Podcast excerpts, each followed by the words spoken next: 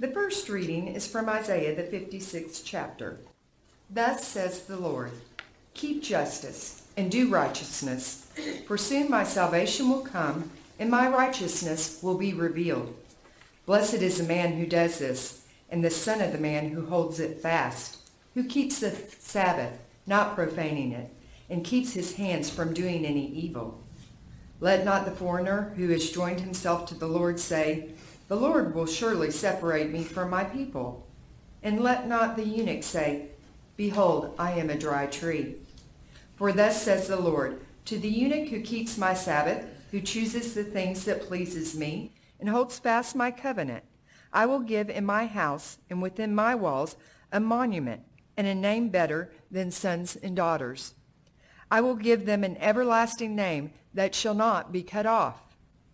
And the foreigners who join themselves to the Lord to minister to him, to love the name of the Lord, and to be his servants, everyone who keeps the Sabbath and does not profane it, and holds fast my covenant, these I will bring to my holy mountain, and make them joyful in my house of prayer. Their burnt offerings and their sacrifices will be accepted on my altar, for my house shall be called a house of prayer for all people. This is the word of the Lord. Our psalm today is Psalm 4. Answer me when I call, O God of my righteousness. You have given me relief when I was in distress. Be gracious to me and hear my prayer. O men, how long shall my honor be turned into shame? How long will you love vain words and seek after lies? But know that the Lord has set apart the godly for himself. The Lord hears when I call to him. Be angry and do not sin. Ponder in your own hearts on your beds and be silent. Offer right sacrifices and put your trust in the Lord. There are many who say, Who will show us some good? Lift up the light of your face upon us, O Lord. You have put more joy in my heart than they have when their grain and wine abound. In peace I will both lie down and sleep, for you alone, O Lord, Make me dwell in safety. The second reading is from the book of Acts, the 12th chapter. About that time Herod the king laid violent hands on some who belonged to the church.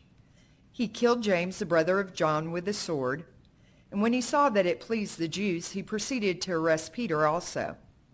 This was during the days of unleavened bread. And when he had seized him, he put him in prison delivering him over to four squads of soldiers to guard him, intending after Pentecost, excuse me, after Passover to bring him out to, to the people. So Peter kept, was kept in prison, but earnest prayer for him was made to God by the church. Now when Herod was out, about to bring him out on that very night, Peter was sleeping between two soldiers, bound with two chains, and sentries before the door were guarding the prison. And behold, an angel of the Lord stood next to him, and a light shone in the cell. He struck Peter on the side and woke him, saying, Get up quickly. And the chains fell off his hands, and the angel said to him, Dress yourself and put on your sandals. And he did so. And he said to him, Wrap your cloak around you and follow me. And he went out and followed him. He did not know what was being done by the angel was real but thought he was seeing a vision. When they had passed the first and second guard, they came to the iron gate leading into the city. It opened for them of its own accord, and they went out and went along one street, and immediately the angel left him.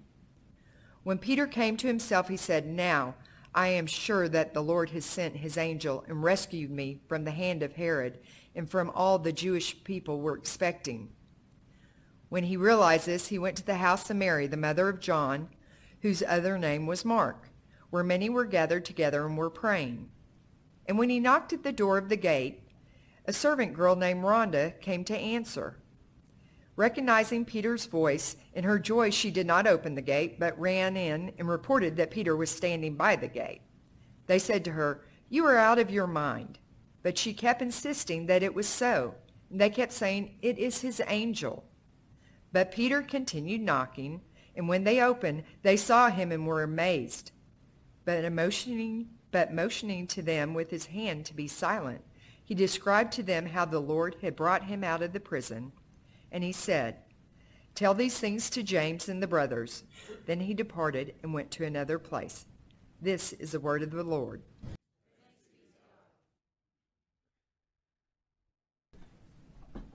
The Holy Gospel according to St. Luke, the 22nd chapter. And he said to them, When I sent you out with no money bag or knapsack or sandals, did you lack anything? They said, Nothing. He said to them, But now let the one who has a money bag take it, and likewise a knapsack. And let the one who has no sword sell his cloak and buy one. For I tell you that this scripture must be fulfilled in me. And he was numbered with the transgressors. For what is written about me has its fulfillment. They said, Look, Lord, here are two swords. He said to them, It is enough. And he came out and went, as was his custom, to the Mount of Olives. The disciples followed him. When he came to the place, he said to them, Pray that you may not enter into temptation. And he withdrew from them about a stone's throw. He knelt down and prayed, saying, Father, if you are willing, remove this cup from me. Nevertheless, not my will, but yours be done. And there appeared to him an angel from heaven, strengthening him. And being in agony, he prayed more earnestly. His sweat became like great drops of blood falling down on the ground.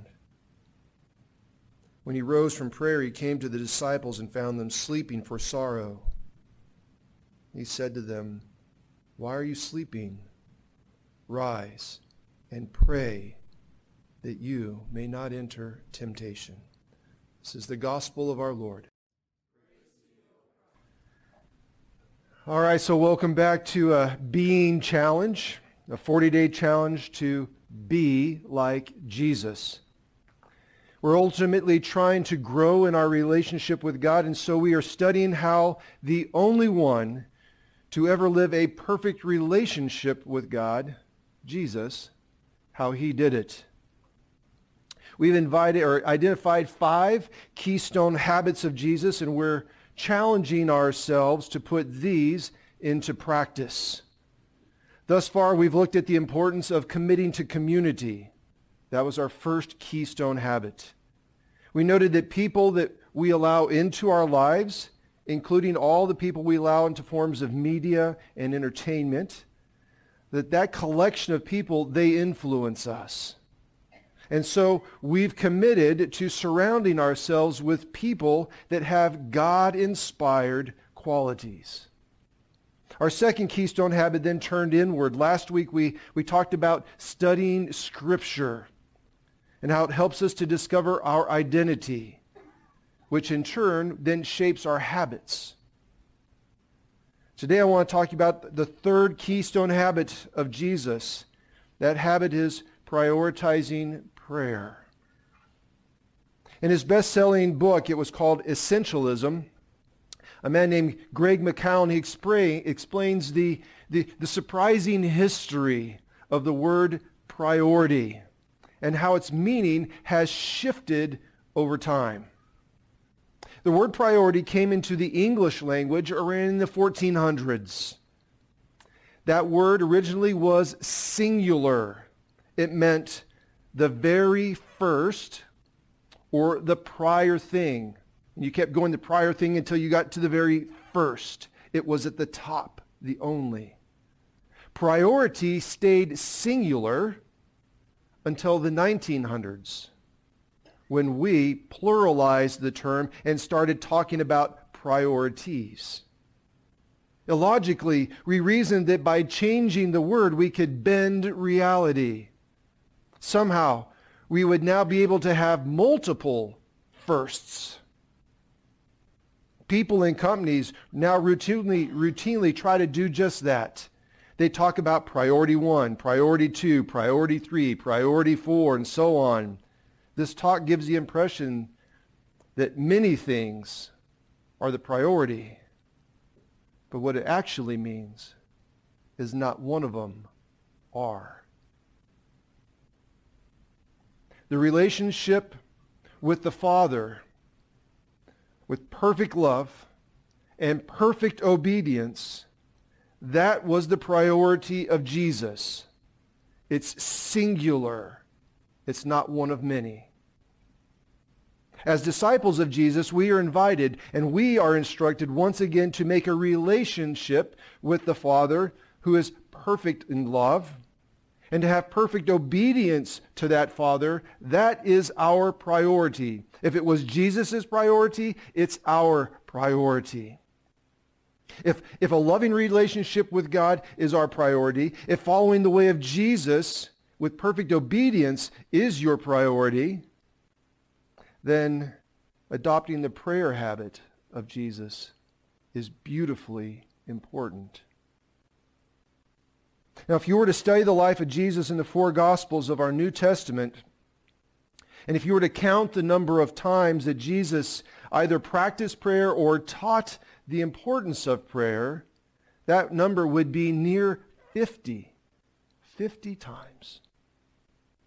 In those numbers, Jesus is shown to be praying alone, praying in public, praying first thing in the morning, praying in the evening, praying in the middle of the night, praying before meals, praying before important decisions, before and after healings, and before the greatest struggle and sacrifice in history. In fact, there was one time when the disciples were witnessing Jesus pray, and they must have been witnessing something powerful and something beautiful and something meaningful, because as they were witnessing Jesus pray, they paused him and they said, Lord, teach us to pray. These disciples, when they witnessed their Lord praying, they, they wanted to pray like Jesus to be in prayer like Jesus. Because, because if they were like that, then they could have the life and the goodness and the spirit that they saw in Jesus. Because maybe they could have a relationship with their heavenly Father like Jesus. In time, they would witness and they would discover four realities of prayer. The first one is that Jesus prayed often and he prayed early. Check these out. These are verses on Jesus' life. Mark 1.35, he said, Very early in the morning while it was still dark, Jesus got up. He left the house. He went off to a solitary place. There he prayed. And then Luke 5, when Jesus, or, but Jesus often, often withdrew to lonely places, and there he prayed. We see Jesus praying alone and early. We see Jesus praying often and consistently. He prayed in homes. He prayed in the city. He prayed in the wilderness. In solitude, overnight, you name it, Jesus was praying. Prayer was a priority in the life of Jesus at all times and in all circumstances. It was constant and natural, almost like breathing. Today you're being asked to adopt Jesus' prayer habits. Because if your goal is to follow Jesus, if your goal is to be in a relationship with the very God who creates and sustains and is the only one that has life and truth and peace and all the good things, if, if that is what you're after, then it's vitally important to constantly and consisting investing time talking with the God. The number two part Jesus prayed because he needed help. Even Jesus was overwhelmed. Now, I know that he's fully God, but we also know that he's fully man. And he was confronted with the limitations and the difficulties of humanity just like you and just like me. One of the places where we see most evidently the human nature and this need of Jesus was before his crucifixion. Matthew 26. Then Jesus went with his disciples to a place called Gethsemane. He said to them, Sit here while I go over there and pray. He took Peter and the two sons of Zebedee along with him. And he began to be so sorrowful and troubled. Then he said to them, My soul is overwhelmed with sorrow to the point of death.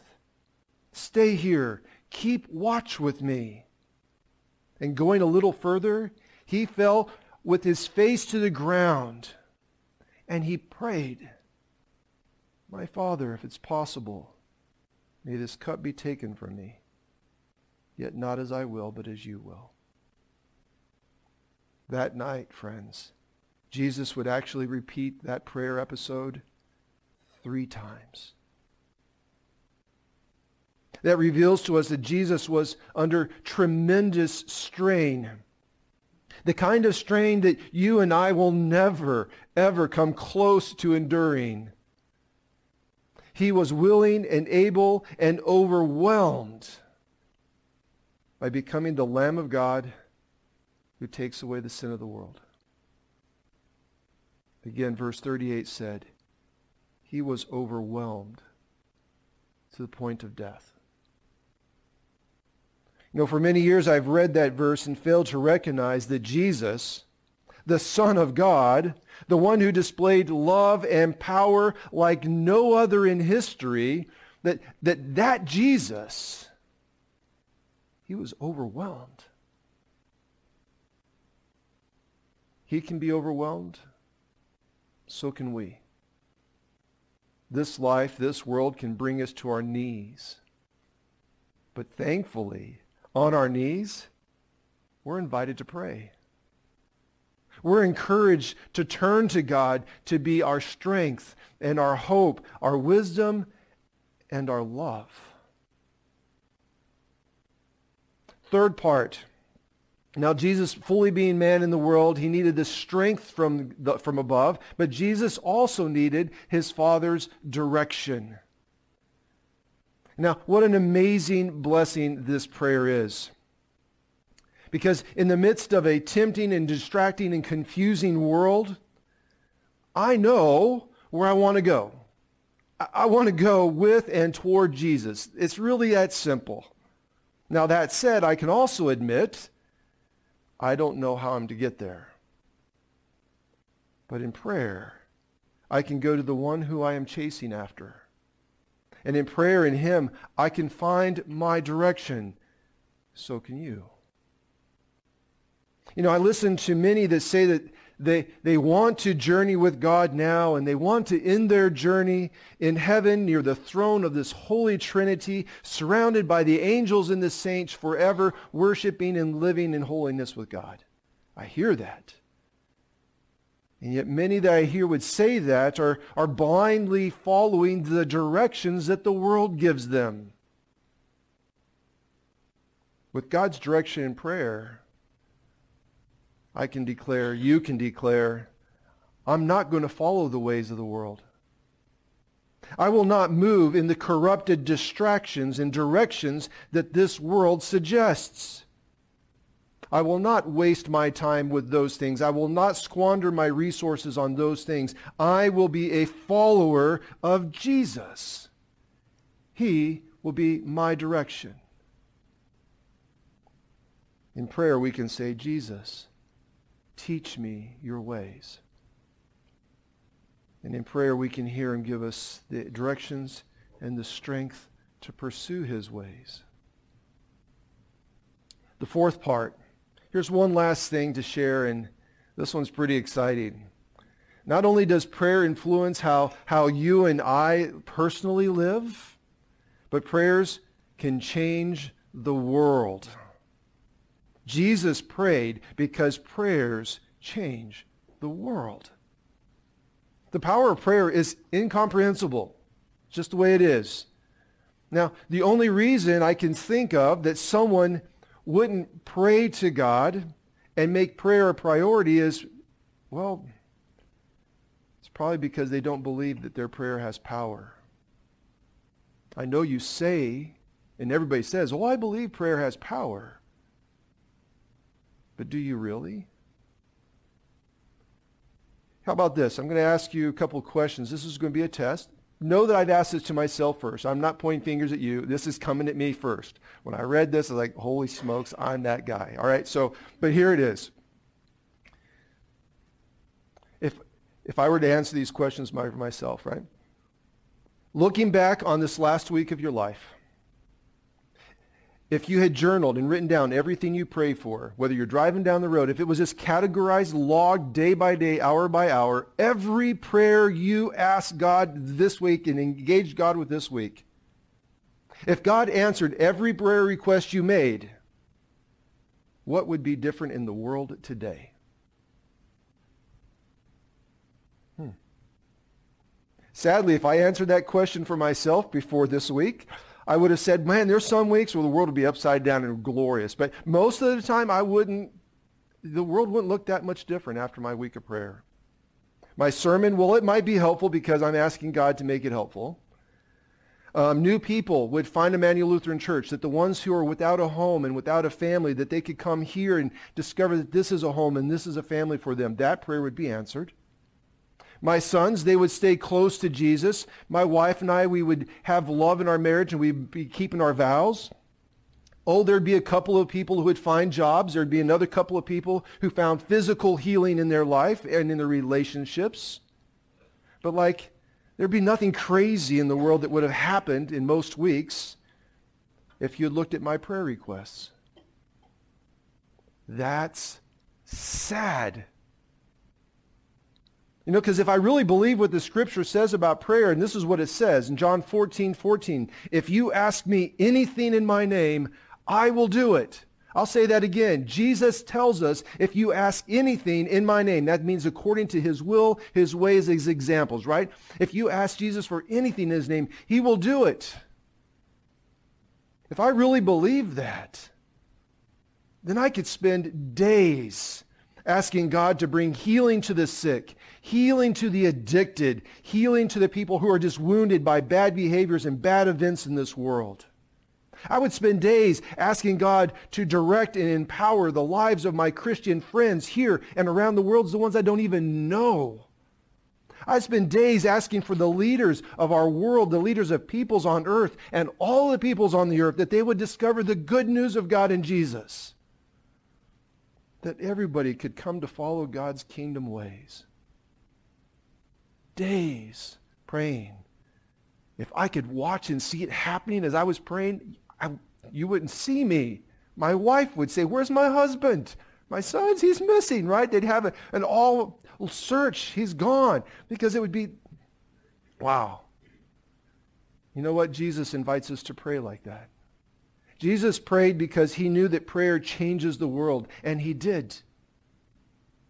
And we are invited to follow him, to follow him in prayer, and with him to do our part in changing the world toward God.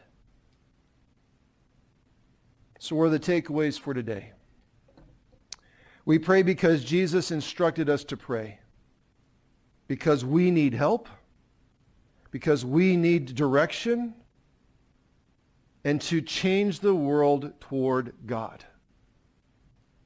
We will trust and believe that God answers our prayers, not always the way we want him to, not always in the timing that we desire, but in ways in which his will is done in this world. And always for our eternal benefit and never for our eternal detriment for the remainder of this challenge, for the rest of your lives, make prayer a priority. God help us be that church. Amen.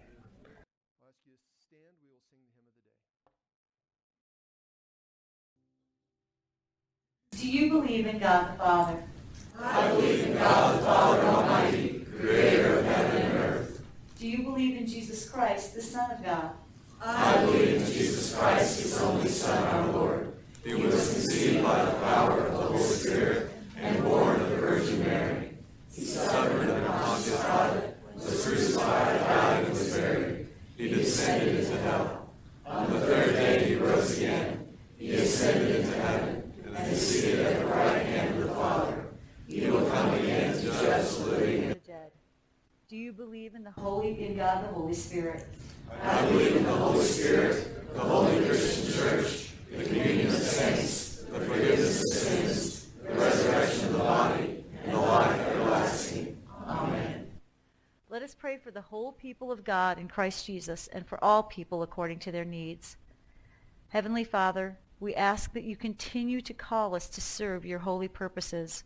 We ask that you continue to look upon us with mercy and patience as we do our best to bring you into our homes and lives. Lord, in your mercy, hear our prayer. As you enter in, into our messy and confused worlds, we ask that you bring direction, hope, and peace so that we might have the ability, strength, and courage to follow the example of your Son. Lord, in your mercy, hear our prayer.